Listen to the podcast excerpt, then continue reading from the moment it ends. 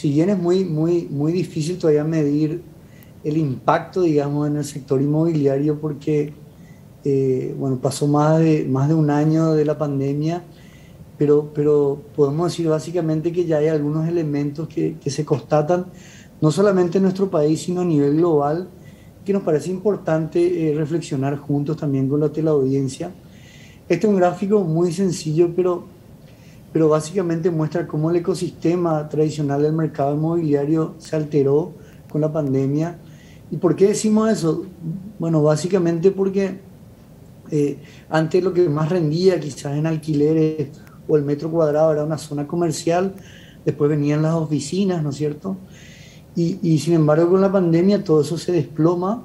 Eh, nosotros creo que vimos eh, recorriendo la ciudad cuántas, cuántos locales de comercios que decían se alquila, se alquila sin uso, ¿no es cierto?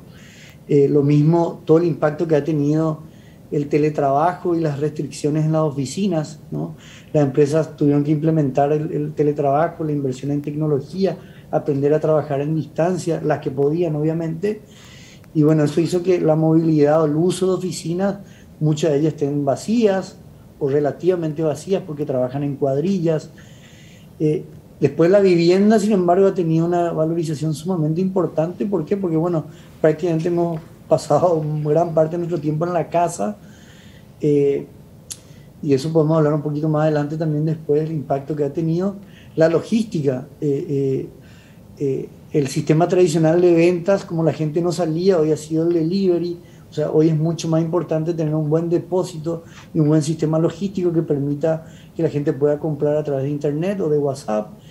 Y las casas al fin de semana también han tenido un repunte importantísimo, eh, eh, ya que, bueno, no había colegios, por ejemplo. Entonces la gente dijo, bueno, en vez de estar acá en Asunción, puedo trabajar de mi casa, eh, en la medida en que, por ejemplo, ciudades veraniegas o alternativas se fueron dotando de tecnología, de internet, de buena comunicación, la gente empezó a, desplazarse hacia lugares fuera de las ciudades con mayor patio, mayor amplitud, lugares de menos aglomeración. Y, el efecto que vimos, por ejemplo, para analizar un punto en la ciudad de San Bernardino, nosotros hemos pedido ahí la habilitación de casas y ha habido un aumento importantísimo de 200 casas, ponerle que, que se conseguían de permisos por año eh, entre el 2020 y 2021 llegó a casi 600 el número, o sea, triplicado. Es decir, que te, que te cuente, Alfredo, que te cuente Nora Rubotti. Recordemos su video viral, espléndida, ella hermosa como siempre, eh, haciendo su trabajo, su teletrabajo desde San Bernardino. Fantástico. Bueno, eso más o menos traducido en nuestras realidades de nosotros los gorditos, ¿verdad? Pero, pero bueno, vale, vale el ejemplo. Vale totalmente, así mismo, Gladys.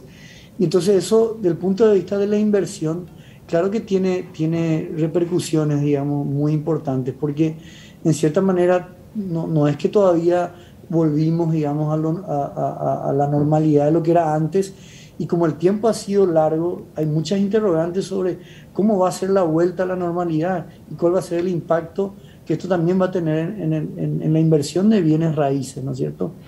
Por eso pasando al, al gráfico siguiente, analizando el punto de vista global, eh, que, acá obviamente es, eh, eh, no es que todo lo que pase en el mundo se va a replicar acá, pero sí nos parece importante empezar a pensar cómo va a ser y, mirar un poco más allá de Paraguay para, para también tener ciertos criterios y decir, bueno, algo de esto, ¿cómo va a impactar también acá?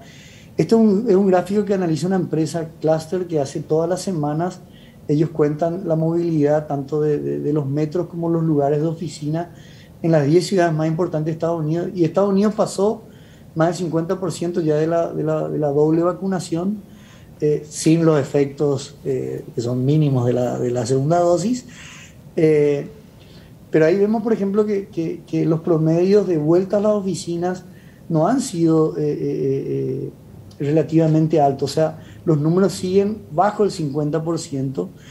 Y hay otro estudio eh, muy interesante que hizo una consultora americana también entrevistando a más de 2.000 empleados eh, en 10 ciudades, las 10 ciudades más, más, populadas de Estados Unidos.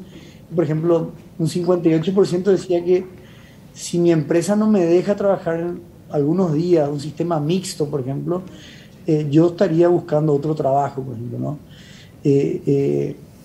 o sea, hay un impacto que esto puede ver en, las personas que han invertido en, oficinas, por ejemplo, ¿no?